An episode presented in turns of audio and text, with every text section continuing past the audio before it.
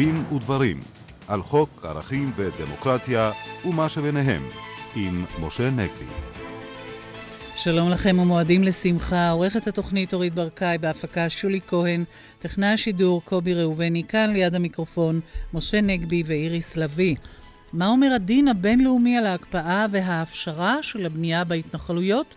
מיד נעסוק בכך. אנחנו שמחים לארח באולפנינו את כלת פרס ישראל למשפט בינלאומי, הפרופסור רות לפידות. נשאל אותה גם על התוקף המשפטי והמוסרי של מסקנות הוועדה מטעם מועצת זכויות האדם של האו"ם בעניין המשט הטורקי, ועוד סוגיות בוערות. אורחנו ניצב משנה בדימוס אבי דוידוביץ' יתריע כאן כי פרשת השוטרים שהורשעו בהנחת מטעני חבלה בנהריה מצביעה על כשל מוסרי לא רק אצלם אלא גם בצמרת המשטרה. בחודש הבא תערך ישראל כינוס בינלאומי בעניין הגנת הפרטיות מפני הטכנולוגיות החדשות. נשמע על כך מפי אורחנו, עורך הדין יורם הכהן, ראש הרשות למשפט, מדע וטכנולוגיה במשרד המשפטים. כיצד נולד האיסור הפלילי על נישואי בוסר של נערות, והאם היו לו מניעים עדתיים? באולפנינו הדוקטור אורית רוזין, שתרצה על כך בעוד שבוע בכינוס הארגון להיסטוריה ולמשפט באוניברסיטת תל אביב. אלה איתנו, אבל נפתח כאמור בהערה משפטית על ההקפאה האמורה להסתיים הלילה בהתנחלויות. משה. נדמה לי שיש אה, לא מעטים, איריס, גם uh, בקרב עמיתינו בתקשורת, שמתפלאים ואולי אפילו מתקוממים על כך שהנה, למרות שישראל התחייבה uh, על הקפאה רק עד היום בערב, והיא עמדה בהתחייבות הזאת עד הדקה האחרונה ממש, בכל זאת כועסים עליה שבתום המועד היא אה, מבטלת או מפשירה את ההקפאה. אה, לטובת אלה שמתפלאים ומתקוממים, אני חושב שחשוב שוב אה, להדגיש ולהבהיר שמבחינת העולם הגדול, וכשאני אומר העולם הגדול, אני כולל גם את ידידתנו הגדולה ארצות הברית, ובעצם אפשר לכלול פה את העולם כולו. מבחינת העולם הגדול, אה, בנייה בהתנחלויות היא עבירה על החוק הבינלאומי, בלי שום קשר להקפאה. לפני ההקפאה, בזמן ההקפאה וגם אחרי ההקפאה. אה, אם הייתי רוצה להמחיש את התפיסה הבינלאומית אה, בנושא הזה, שאפשר להסכים לה או לא להסכים לה, אבל חייבים להיות מודעים לה ולהבין אותה, התפיסה הבינלאומית רואה בעמדה הישראלית בנושא הזה היא יכולה להמשיל אותה לגנב שאומר, אני עכשיו לא אגנוב שלושה חודשים, וכאשר אחרי שלושה חודשים הוא מחדש את הגניבה, הוא כועס כשכועסים עליו על כך אה, שהוא גונב. מדוע העולם גורס שבנייה בהתנחלויות היא בלתי חוקית, או בנייה בשטחים שנכבשו ב-67' ב-1967 היא בלתי חוקית? בעצם משתי סיבות עיקריות. א', משום שבאמנת ג'נבה הרביעית כתוב שמדינה שכבשה שטח אה, איננה רשאית אה, ליישב בו את אזרחיה, ב', משום שהמשפט הבינלאומי אוסר על מדינה לעשות שינויים גיאופוליטיים ודמוגרפיים קבועים, שינויים בלתי הפיכים אה, בשטח שהיא מחזיקה בשלטון צבאי. אגב, אמרתי שהעולם הבינלאומי רואה כך את הדברים.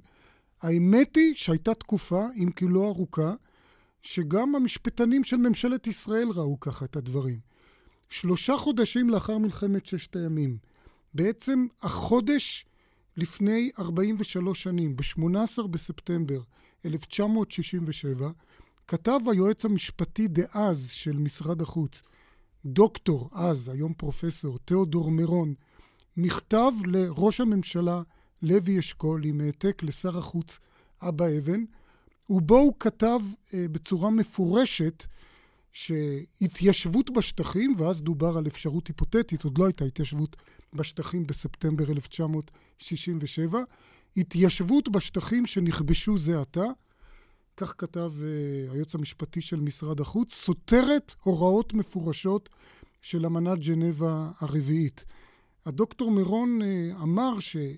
ההתיישבות היחידה בשטחים שאולי אפשר יהיה בדוחק להצדיק אותה, זה התיישבות בגוש עציון, משום ששם גרו יהודים גם לפני 48', אבל הוא אמר שלדעתו גם בזה לא כדאי אה, להסתבך, משום שגם את זה הקהילייה המשפטית הבינלאומית לא תקבל. אגב, אני חייב לומר שהמכתב הזה, שהיה בזמנו סודי ביותר, נחשף בארכיון המדינה על ידי uh, עיתונאי בשם גרשום גורנברג, שכתב ספר על תולדות ההתנחלויות לפני ארבע שנים, ופורסם אז גם uh, בעמודו הראשון uh, של הניו יורק טיימס. אז שוב, צריך להבין, בלי שום קשר להקפאה, בנייה בשטחים נתפסת כעבירה לחוק הבינלאומי. נדמה לי, ותתקני אותי אם אני טועה, פרופסור רות לפידות, נזכיר שוב, את כלת פרס ישראל, את גם יועצת משפטית אה, של משרד החוץ. נדמה לי שאפילו בשנים האחרונות חלה החמרה מסוימת, משום שבאמנת בית הדין הפלילי הבינלאומי, הנושא הזה של אה, ההתנחלויות אפילו הוזכר בצורה קונקרטית וספציפית אה, כפשע בינלאומי, ואם אני לא טועה, זו אפילו אחת הסיבות שישראל לא הצטרפה אה, לאמנת בית הדין. את בטח נתקלת בעמדה הזאת שאני מדבר עליה גם כאשר את שימשת כיועצת משפטית של אה, משרד החוץ. אני חושבת שבאותה תקופה לא דיברו על זה כל כך הרבה. אני אוסיף אולי שתי עובדות לדברים שאתה אמרת. קודם כל, העמדה שזה בלתי חוקי, זאת העמדה של האו"ם, של הקהילה האירופית, של הצלב האדום. ומה שהיה עוד יותר מעניין, בחוות הדעת משנת 2004 בקשר לגדר, של בית הדין בהאג. של בית הדין בהאג. היה שופט אחד שפסק לטובת ישראל. שהגדר חוקית. ש... והוא אמר שהגדר חוקית, אבל גם הוא אומר שההתנחלויות הן בלתי חוקיות. ודבר נוסף שרציתי אולי להסביר, לספר מבחינה היסטורית, בשנת 1982, בנאום של הנשיא רייגן, אחרי המלחמה ב... בלבנון, הוא אמר, אין צורך בהתנחלויות נוספות כדי להבטיח את הביטחון של ישראל. זה היה ב-82, ורייגן באמת היה אחד המעטים. ידיד ישראל. ונדמה כן. לי שאז את היית יועצת משפטית של משרד החוץ. בדיוק אז גמרתי. אוקיי. אז עד כאן בנושא הזה, אבל את אווירת החג הכירה בסוף השבוע החלטת הוועדה של מועצת האו"ם לזכויות חדשה, הוועדה החדשה, אה, שהאשימה את צה"ל בפשעי מלחמה בפרשת המשט הטורקי, ואנחנו רוצים לשאול אותך, פרופ' לפידות, אם יש קודם כל איזשהו תוקף להאשמות של הוועדה הזאת. אולי שתי מילים על עצם המועצה הזאת. המועצה שמינתה את הוועדה היא המועצה לזכויות האדם שהוקמה במקום הוועדה לזכויות האדם. מאחר שהוועדה לזכויות האדם הייתה מאוד לא, איך אני אגיד את זה בדינות? עם שיניים? לא, לא היא הייתה מאוד לא הוגנת, mm-hmm. ותמיד uh, פעלה בצורה פוליטית. לכן רצו להחליף אותה במועצה שהבחירה לחבריה תהיה קצת שונה. בסופו של דבר הבחירות והחברות היא עוד יותר גרועה מאשר בוועדה ההיא. ותרשו לי רק לקרוא לכם אולי את המספרים. יש שם 47 חברים, 13 מאסיה, 13 מאפריקה, שבעה ממזרח אירופה, שישה ממערב אירופה, שמונה ממדינות אמריקה הלטינית. זאת אומרת, מבטיחים פה רוב לעולם השלישי, וככה הוועדה הזאת... דווקא מצטיין בזכויות אדם. לא בזכויות אדם ולא בדמוקרטיה. זוהי המועצה לזכויות האדם. אה, אגב, הוועדה הזאת, זה מזכיר לי סיפור, אה, היה לנו פעם בפקולטה למשפטים פרופסור אה, למשפט מנהלי, וכשהיו כל כך הרבה ועדות, הוא קרא לזה committeeitis, מחלת ה-committeeitis, מחלת הוועדות. יש פה ועדות בלי סוף. אותה מועצה גם מינתה ועדה נוספת שנתנה את הדוח שלה לפני עשרה ימים, האם ישראל וחמאס הם, ניהלו חקירות מספיק יסודיות בעניין פשעים של החיילים שלהם. ושוב, התשובה הייתה, שם הייתה קצת דו-משמעית. עכשיו, הוועדה שאתה שואל עליה, זאת ועדה שמונתה כאמור על ידי המועצה הנכבדה הזאת, שהיא ביסודה אנטי-ישראלית באופן חמור ובאופן ממש בולט. במקום להתעסק בזכויות אדם בכל העולם, אך ורק ישראל היא על סדר היום. וכל הזמן משמיצים אותם. עכשיו, הוועדה הזאת היא משתלבת בפעילות של המועצה. עכשיו, מה שמעניין, הוועדה הזאת למעשה אמרה שלושה דברים נגד ישראל. קודם כל, היא אמרה שעצם ה... המצור הימי הוא בלתי חוקי, משום שהוא נועד להטיל עונש קיבוצי על התושבים של עזה. זה דבר ראשון.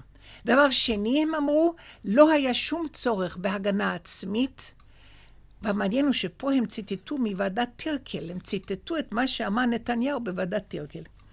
ודבר שלישי, הם אמרו שההתנהגות של החיילים שלנו הייתה ברוטלית, ושהיא כללה אה, עינויים והטלת אה, מום. נזק ומומים ללא צורך. השאלה ש... מה, מה, אני חוזר שוב לשאלה של איריס, מה, מה התוקף המעשי? כי אולי אה, לא צריך מעשי, להתרגש. אלא רק המלצות. ויש... המלצות. עכשיו, המלצות למי? ש... לאיזה... ההמלצות הן למועצה הזאת. Mm. עכשיו, המועצה תעביר את ההמלצה לעצרת. אז אלה שלושת הגופים שאנחנו יודעים שאוהבים מאוד מאוד לגנות אותה. אולי כדאי להזכיר שבמידה מסוימת הדוח הזה הוא גם פגיעה במזכיר האו"ם, כי הרי מזכיר האו"ם נכון. הקים ועדה משלו, משלו בהחלט. שהיא כנראה קצת יותר אה, הוגנת, יש לקוות. כן, שם יש הרכב, בוועדה של מזכיר האו"ם, ההרכב הוא אה, איש ניטרלי, נדמה לי, או מאוסטרליה או מניו זילנד, ויש חבר טורקי ויש חבר ישראלי. החבר הישראלי הוא עמוס צ'חנובר. יוסי צ'חנובר, כן. כך ששם יש אולי סיכוי שזה יהיה טיפ, טיפה קצת יותר uh, מאוזן, אבל פה זה ממש uh, קטסטרופה. אני רוצה לעבור, uh, ברשותך, פרופסור לפידות, uh, לנושא שקצת נתח... לא קיבל לדעתי את ההבלטה שהוא ראוי לה. כולם התעסקו עם הדברים uh, שכתב ואמר uh, ראש הממשלה לשעבר אהוד אולמרט על אהוד ברק, כי זה מאוד עסיסי, אה, ואוהבים לקרוא השמצות כמובן, אבל אה, בנאום שלו בכינוס אה, ז'נבה, נדמה לי שלראשונה אהוד אולמרט חשף, ולאחר מכן גם במאמר שהוא פרסם בעיתון ג'רוזלם פוסט, שהוא כראש ממשלה, כלומר מדינת ישראל, הציע בשיחות עם הפלסטינים לבנאם את האגן הקדוש. כלומר בעצם לוותר על הדרישה הישראלית לריבונות, כולל באזור הכותל המערבי, אולי גם באתרים... אולי נגדיר, אולי תעזרי לנו להגדיר מהו בעצם האגן הקדוש. אני רק אזכיר שאת, אה, במסגרת עבודתך במכון ירושלים לחקר ישראל, פרופסור לפידות, וסיפרת על זה לא פעם ולא פעמיים גם בתוכנית הזאת, אתם דיברתם הרבה על הפתרון הזה, כן. אבל נדמה לי פעם ראשונה אנחנו שומעים על עמדה ישראלית רשמית. קודם כל, אתה צודק. עבדנו על זה הרבה מאוד, ופרסמנו על זה ספר ב-2007. אם יהיה זמן, אני אספר לכם קצת על הספר הזה, אבל בינתיים, הצעה של אולמרט. אמ, קודם כל, הוא לא הראשון שמציע בין אום ירושלים. הבין אום הזה כבר הוצע ב-1947 על ידי עצרת האו"ם, וההבדל הגדול הוא שעצרת האו"ם המליצה על מנהל בינלאומי בשטח גדול מאוד, שכולל את ירושלים ואת בית לחם וכל מה שמסביב. הכוונה הייתה לכלול מקסימום של מקומות קדושים. לעומת זאת, ההצעה של אולמרט מדברת רק על מה שהוא קורא האגן הקדוש. אני מעדיפה את הביטוי האגן ההיסטורי. אם זה הכל קדוש, אז חל שם חוק השמירה למקומות הקדושים, זה קצת יותר... מה זה מבחינה גיאוגרפית? עכשיו, מבחינה גיאוגרפית, מה זה כולל? אף אחד לא הגדיר מה זה. בואי נגיד ככה, המינימום, המינימום זה העיר העתיקה. ויש כל מיני הצעות לכלול גם את הר הזיתים, שהוא גם כן מקום מאוד קדוש. העיר העתיקה, מן הסתם, כולל הרובע היהודי והכותל כן, המערבי. הכל, הכל, הכל. עכשיו, המנהל שהוצע בשעתו על ידי האו"ם ב-47 היה מאוד מעניין, משום שלא דיברו בכלל על הריבונות, רק דיברו על מנהל, וה... מנהל מטעם האו"ם היה אמור להיות גם ממונה על המקומות הקדושים בכל שתי המדינות שהיו אמורות לקום, המדינה היהודית והמדינה הערבית. ההצעה של אולמרט היא קצת שונה, מפני שהוא קודם כל מדבר רק על האזור הזה ולא על כל ירושלים. שנית, הוא לא נותן תפקיד לאו"ם, אלא הוא אומר שהאזור הזה צריך להיות מנוהל על ידי ועדה של הפלסטינים, ישראל, ארצות הברית, ירדן וערב הסעודית. אלה החמישה, חמשת החבר'ה האלה שצריכים לנהל את המקום. אה, אני חושבת שהרעיון הוא ביסודו טוב, מפני שאנחנו בשום פנים לא נצליח להגיע לאיזושהי פשרה אחרת לגבי האזור הזה, אבל כמובן חשוב מאוד מאוד מאוד שלפני שיחליטו, הנה זה הוקם, צריך לקבוע בדיוק את חלוקת הסמכויות, חלוקת התפקידים, איזה משפט יחול שם, לאיזה בתי משפט תהיה סמכות שיפוט, אמ, איך יהיה אפשר לפתור סכסוכים בדרכי שלום. מה שמסובך מאוד הוא כיצד ניתן להיכנס לשטח הזה וכיצד ניתן לצאת, ולאיזה מקום אתה רשאי לצאת אם נכנסת מצד אחד, האם מותר לך לצאת בצד השני. כל אלה הם שאלות טכניות, אבל מאוד מאוד חשובות. לוגיסטיות כביכול. ש... אבל למה אמרת שרק אה, שזה לא יהיה קדוש, קדוש, קדוש, כי אז זה עניין של המקומות הקדושים? כן. ואז זאת החמרה בתפיסה? כן, או... מפני שיש לנו חוק השמירה למקומות הקדושים משנת תשכ"ז. Mm-hmm. והחוק הזה, יש בו כל מיני סעיפים, גם עם... אה, אה, עבירות פליליות וכולי. אז אני חושבת שמוטב לא לתת לכל האזור הזה מעמד של קדושה. זה גם לאותם אנשים שאינם אוהבים את המושג קדושה, שהם מאוד uh, לא דתיים והם חילונים, מוטב לדבר על האגן ההיסטורי. ושוב, לשאלה שלך, מה זה כולל? זה כולל את העיר העתיקה. את יכולה להוסיף, אם את רוצה, את הר הזיתים, את יכולה להוסיף את הר ציון, את יכולה להוסיף את um, עיר דוד, אבל כל זה טעון הסכמה של שני הצדדים, אם וכאשר יחליטו על ההסדר הזה. יש היום, למיטב אה, זיכרונך וידיעתך, עוד מקום בעולם mm. שמנוהל במנהל בינלאומי מן הסוג הזה? כמה שידעו לי, היו הרבה מאוד מנהלים בינלאומיים וכולם הסתיימו. כרגע לא ידוע לי על שום מנהל בינלאומי. יש רוצה... ספר שלם על מנהלים בינלאומיים, אבל הכל נגמר לפני איזה 50 שנה. תראי, עוד דבר שנדמה לי שהיה פעם וכבר לא קיים, זה אותו דבר שהציע השר ליברמן לאחרונה, הנושא שבהסכם בינלאומי אה, להעביר אוכלוסייה ממדינה למדינה או מאזרחות לאזרחות אה, גם ללא הסכמתה, בלי לשאול אותה.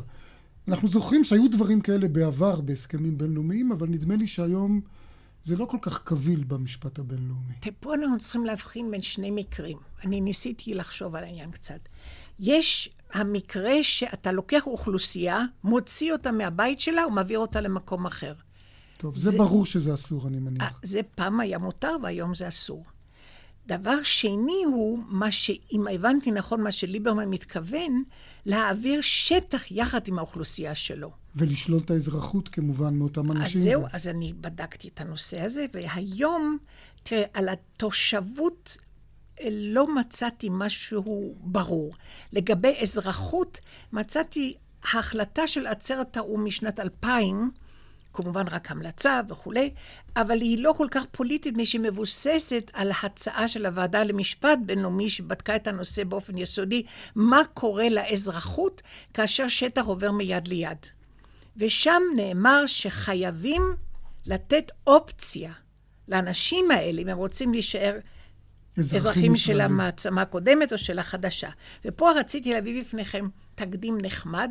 בתום מלחמת העולם השנייה העבירה איטליה שטחים מסוימים לצרפת. והצרפתים קבעו בשעתו שתושבי השטח יקבלו אזרחות צרפתית וכל הזכויות שלהם תישמרנה, אבל אם הם אינם רוצים בכך, הם יכולים לעזוב את השטח עם כל הרכוש שלהם. ולהגיד ביי ביי ולחזור לאיטליה. אנחנו כמובן זוכרים אה, מההיסטוריה את הסיפור של אלזס לורן, שכמה פעמים עברה מצרפת לגרמניה. אבל גם עם פולין לרוסיה היו הרבה תחלופות כאלה של אה, שלטון, אבל זה לא יוצר איזה תסבוכת אם מישהו תחת השלטון החדש אומר, אני רוצה להישאר באזרחות הקודמת. מה זה אומר לגבי, אני לא יודעת, הצד הרפואי, המשפטי, הלימודים? מה זה אומר לגבי חיי היומיום של אותו אזרח? אני אגיד לך, על זה העצרת לא, לא דנה. ואנחנו דווקא חשבנו על זה במכון ירושלים לחקר ישראל, מי שהיה מדובר על האפשרות שכמה אה, כפרים ערביים ששייכים היום לירושלים, יהיו מחוץ לירושלים, וצריך להבטיח את הזכויות שלהם, הכלכליות, אה, העניין של הפנסיה, העניין של זכויות סוציאליות, כל הדברים האלה צריך לכבד אותם ולשמור אותם. אולי הדבר האחרון, כן. הנושא של הפליטים.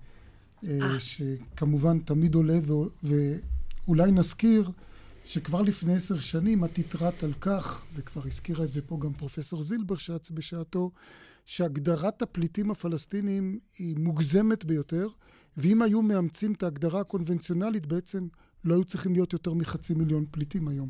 זה פלסטין. נכון. תראה, מבחינת הפליטים, אם תיתן לי חצי דקה, אני אקצר. יש שלוש שאלות משפטיות.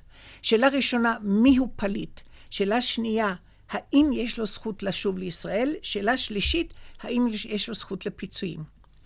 והשאלה שאתה כרגע בעצם מתעניין בה היא השאלה של ההגדרה. הגדרה. אה, יש הגדרה, כמו שאתה אומר, של האמנה בדבר פליטים מ-1951, והיא מדברת על פליטים בכל העולם. יש הגדרה די מצומצמת, לא כולל את הילדים ואת הנכדים ואת הנינים ובני הנינים. לעומת זאת, יש הגדרה של אונר"א, אונר"א זה סבא, הסוכנות הבינלאומית ל... לא זוכרת איך קוראים לה... לפליטים הפלסטינים. לפליטים הפלסטינים. והם אימצו הגדרה אחרת לגמרי, שכוללת גם את הילדים ואת הנכדים וכולי וכולי וכולי.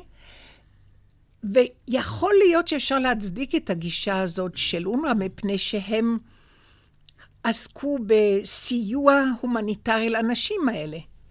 אבל אם מדובר על הזכות של פליט ממש, אז זה לא כל כך הגיוני. לת... הערבים טוענים שיש היום שישה מיליון פליטים. חלקם גם קיבלו אזרחות ירדנית ואחרת. נכון, עכשיו לפי אמנה מ-1951, ברגע שאתה מקבל אזרחות אחרת, לא. איבדת לא. את המעמד של פליט. אבל זה לא קיים באונר"א. כך שיש לנו פה בלבול גדול מאוד.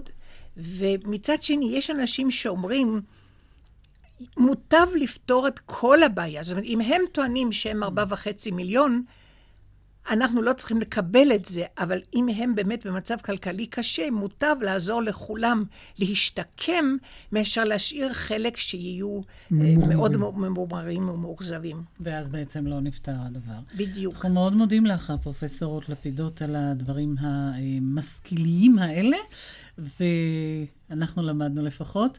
אנחנו נצא להפסקת אה, פרסומת, עדכון חדשות, ונחזור מיד. חזרנו אליכם בדין ודברים. בית המשפט העליון אישר את uh, שנת המאסר שנגזרה על השוטרים מטמיני מטעני חבלה בנהריה, ואתה ניצב משנה בדימוס אבי דוידוביץ', מאתר כאן uh, כשל מוסרי, אתה אומר, ולא רק אצלם? כן, בהחלט. אני חושב שאנחנו עדיין לא יודעים אם בדקו את המקרה הזה.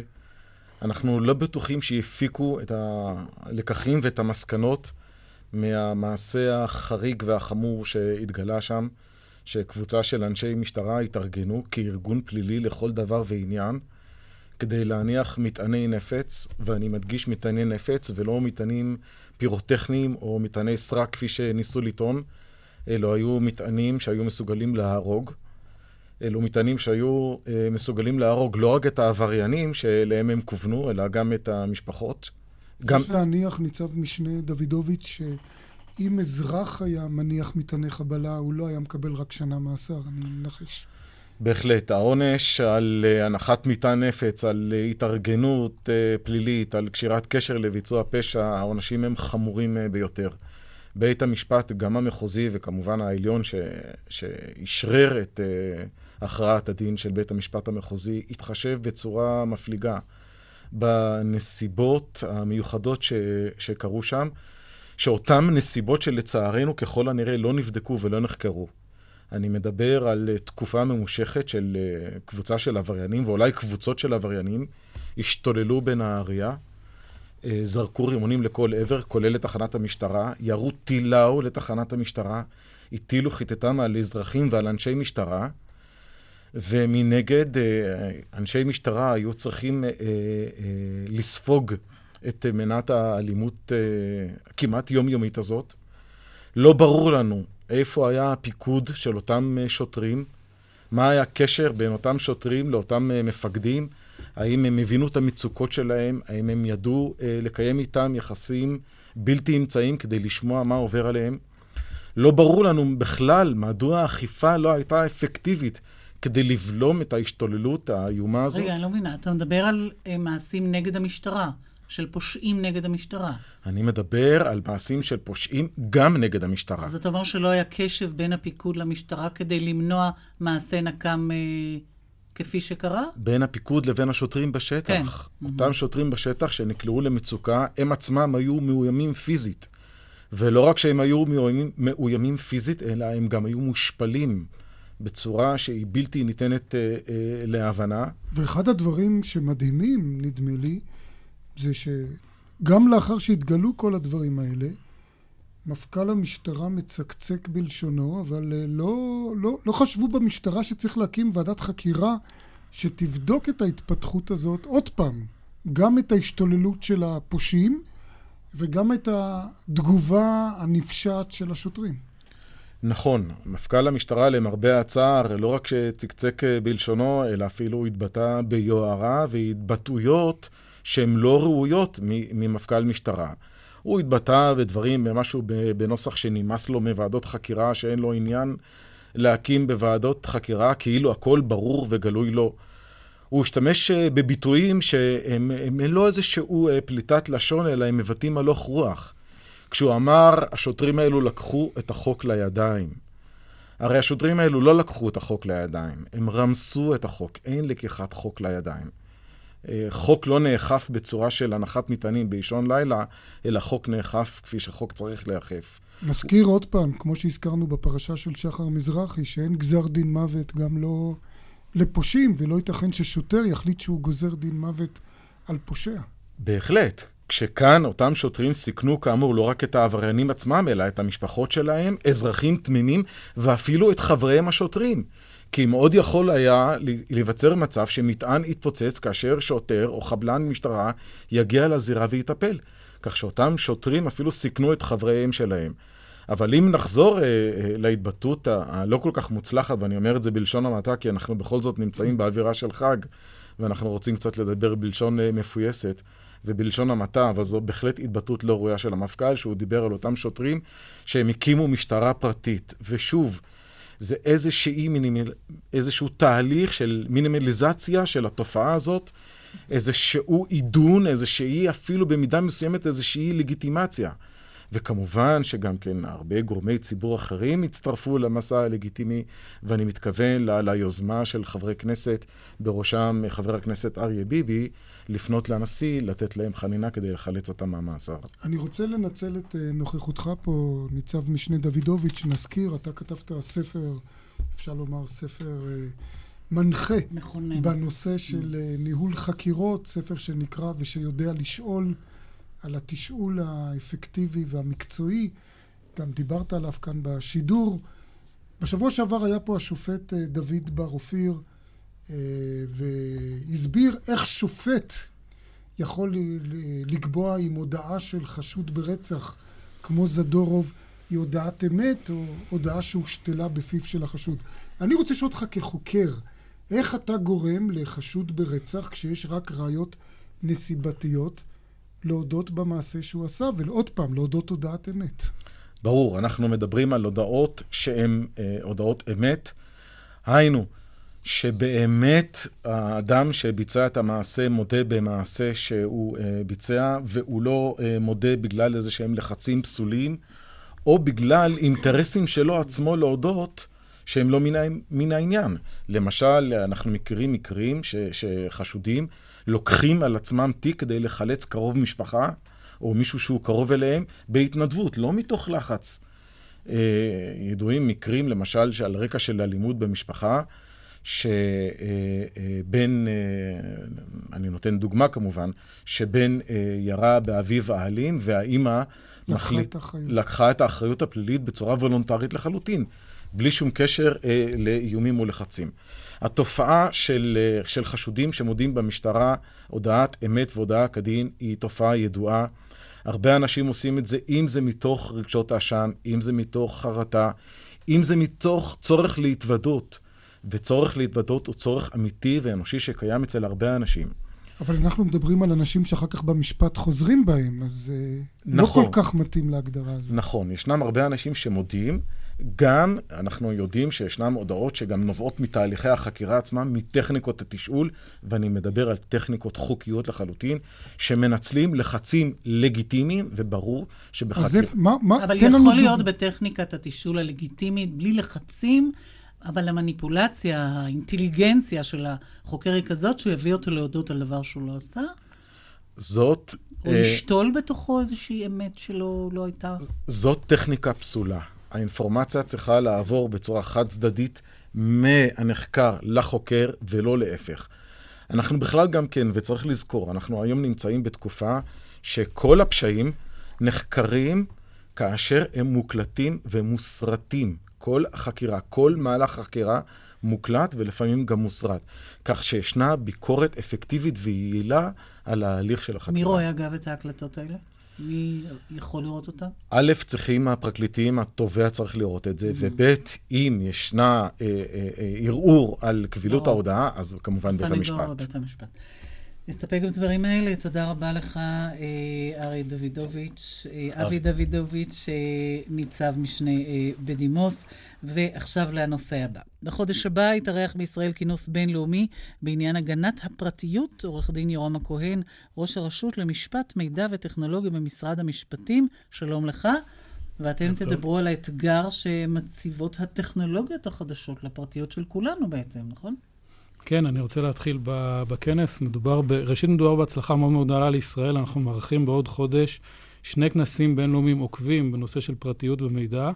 הראשון הוא הכנס הבינלאומי הראשון של ה-OECD בישראל, שעוסק בחגיגת 30 שנה להנחיות ה-OECD בנושא פרטיות, שהיה המסמך הבינלאומי הראשון בנושא פרטיות במידע.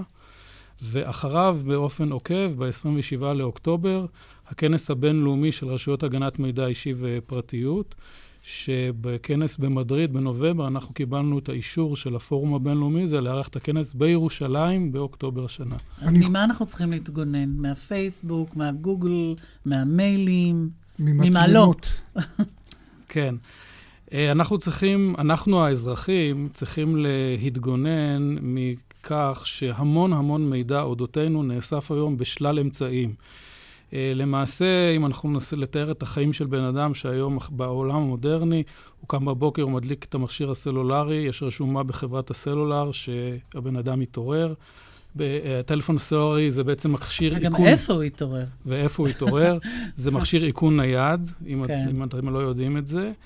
אה, הוא נכנס וקורא דואר אלקטרוני. הדואר האלקטרוני הזה נשמר בדרך כלל במחשבים של חברה או ישראלית או זרה, ויש איזושהי אינדיקציה, וגם על הפעולות שאנחנו עושים בדואר האלקטרוני הזה, למשל, אה, או אם אנחנו עושים חיפושים אה, באינטרנט, לא יודע אם אתם יודעים, אבל מודל...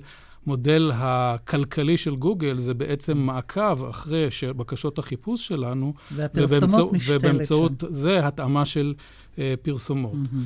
וכל המכלול הזה של האמצעים הטכנולוגיים, לרבות גם מצלמות, שאולי נדבר עליהן בהמשך, בעצם אה, מביא אותנו לעולם שהחזון של אורוול מ-1984, של, של 1984, החזון מ-1948, מהמם. של חברת המעקב, הוא אה, בהחלט אה, ייתכן. זה נכון שרובנו חיים במדינות דמוקרטיות, אבל כבר ראינו מקרים, ש... וזה היה, התפרסם לפני מספר חודשים, שבגוגל אה, נוצר עימות בין, אה, בין גוגל ובין מדינה לא דמוקרטית כמו סין, על סוגיה של חדירה לדואר אלקטרוני של פעילי זכויות אדם, ובסופו של דבר הדבר הזה נגמר ב...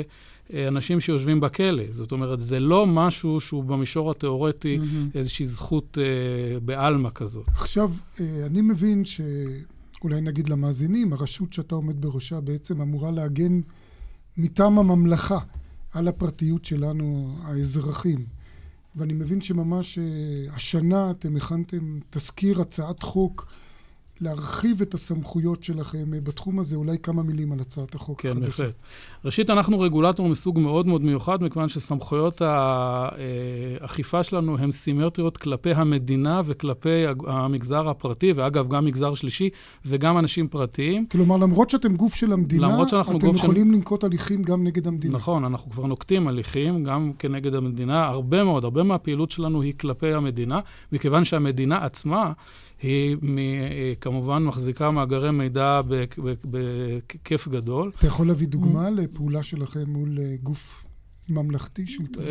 כן, אנחנו למשל גילינו לפני, זה, זה דווקא אחד המקרים הראשונים שהיו כשאני נכנסתי לתפקידי, שמשרד הביטחון, פעילות עיבוד מידע שנעשתה שם, לא עמדה בכללים שהם עצמם קבעו והיו אמורים לשמור על הפרטיות של, ה, במקרה הזה של מידע באגף השיקום. ואנחנו הפעלנו את הסמכות שלנו ואפילו אסרנו להם בתקופה מסוימת לבצע את פעולת עיבוד המידע. יש זאת. משהו שיכול להגן עלינו מפני המאגרים? המאגרים המוצלבים, המאגרים שנהיים נפוצים לכל עבר, שעולים בהקשת מקש במחשב, מצב בריאות חש... וכל הדברים האלה. להגן, בואו בוא נגיד ככה, הרבה מאוד מהמידע נאסף למטרות טובות. מה זה מטרות טובות? המדינה אוספת את המידע הרבה פעמים לצורך הפעילות השלטונית שלה, ושם אנחנו צריכים להקפיד. אולי ניקח את הדוגמה של תיק רפואי. נכון. יש את העניין הזה שרשומה לאומית, שבן אדם מגיע לבית חולים, שמיד, לא משנה לאיזה בית חולים הוא יגיע, הרופא ידע את כל ההיסטוריה הרפואית שלו. לכאורה זה דבר טוב. נכון. אבל זה יכול להביא גם לפגיעות קשות מאוד, למשל, שיתברר לבן זוגה של אותה אישה שהיא ביצעה הפלה. ללא ידיעתו וכולי. נכון, ולכן הפרמטר החשוב הוא, ראשית, אבטחת מידע בצורה מאוד מאוד גדולה, מאוד מאוד מאוד משמעותית, והקפדה על כך שהמידע נעשה בו שימוש למטרה שהוא נמסר. זה העיקרון היסודי, בעיקרון שנקרא צמידות מטרה, העיקרון היסודי בהגנת פרטיות. אם אתה אוסף מידע, אתה צריך לעשות בו שימוש למטרה שהוא נמסר, ואתה לא יכול לעשות בו למטרות uh, אחרות. שאלה אם אפשר לאכוף את זה תמיד. יש סנקציה נגד מי זה. אני אגיד לך מי יכול לאכוף את זה הכי טוב. אנחנו, כמובן, הרשות הרגולטורית, ואנחנו עושים. חשוב מאוד שהאזרחים ידעו שיש להם זכויות, יש להם זכות לעיין במידע שמוחזק אה, אודותם במאגרי מידע, זו זכות שקיימת סעיף 13 לחוק הגנת הפרטיות. אגב, הם יכולים להתלונן אליכם? הם יכולים להתלונן אצלנו, גם באינטרנט וגם בטלפון וגם בפקס. והם יכולים גם לקחת יוזמה עצמית ולהגיש תובנה ייצוגית. זה גם כן דבר שאפשר היום לפי חוק התובנות, תובנות אה, ייצוגיות, יפה. ואנחנו בהחלט מעודדים זאת. תודה רבה לך, עורך דין ירום הכהן. כל מה שאמרנו עכשיו שמור אצלנו באינטרנט, כן. באתר רשת ב'. אז תודה רבה לך. בעוד שבוע יתקיים אה, באוניברסיטת תל אביב כינוס על היסטוריה ומשפט, ואת, דוקטור אורית אה, רוזין, איתנו כאן באולפן. תספרי על לידת האיסור הפלילי על נישואי בוסר של ילדות, חוק גיל הנישואין. ספרי לנו, ואני מבינה שראו בזה מזימה של אשכנזים נגד המזרחים. אוקיי, okay, אז קודם כל נעשה סדר. הכנס הוא יהיה ביד בן צבי בירושלים בשלושה באוקטובר. עכשיו, לגבי האיסור הפלילי... שלושה באוקטובר זה עוד שבוע. כן. Okay. אוקיי. האיסור הפלילי, ראשיתו בכלל בתקופת המנדט ולא בתקופת המדינה, בפקודת החוק הפלילי, 1936, ושם נקבע גיל על 15. אחרי מאבק עיקש ומתמיד גם של נשים אה, יהודיות במשך רוב התקופה משנות ה-20, וגם של אה, אחראית על הרווחה אה, של הבריטים, מטעם הבריטים, מרגרט ניקסון, ונשים פלסטיניות.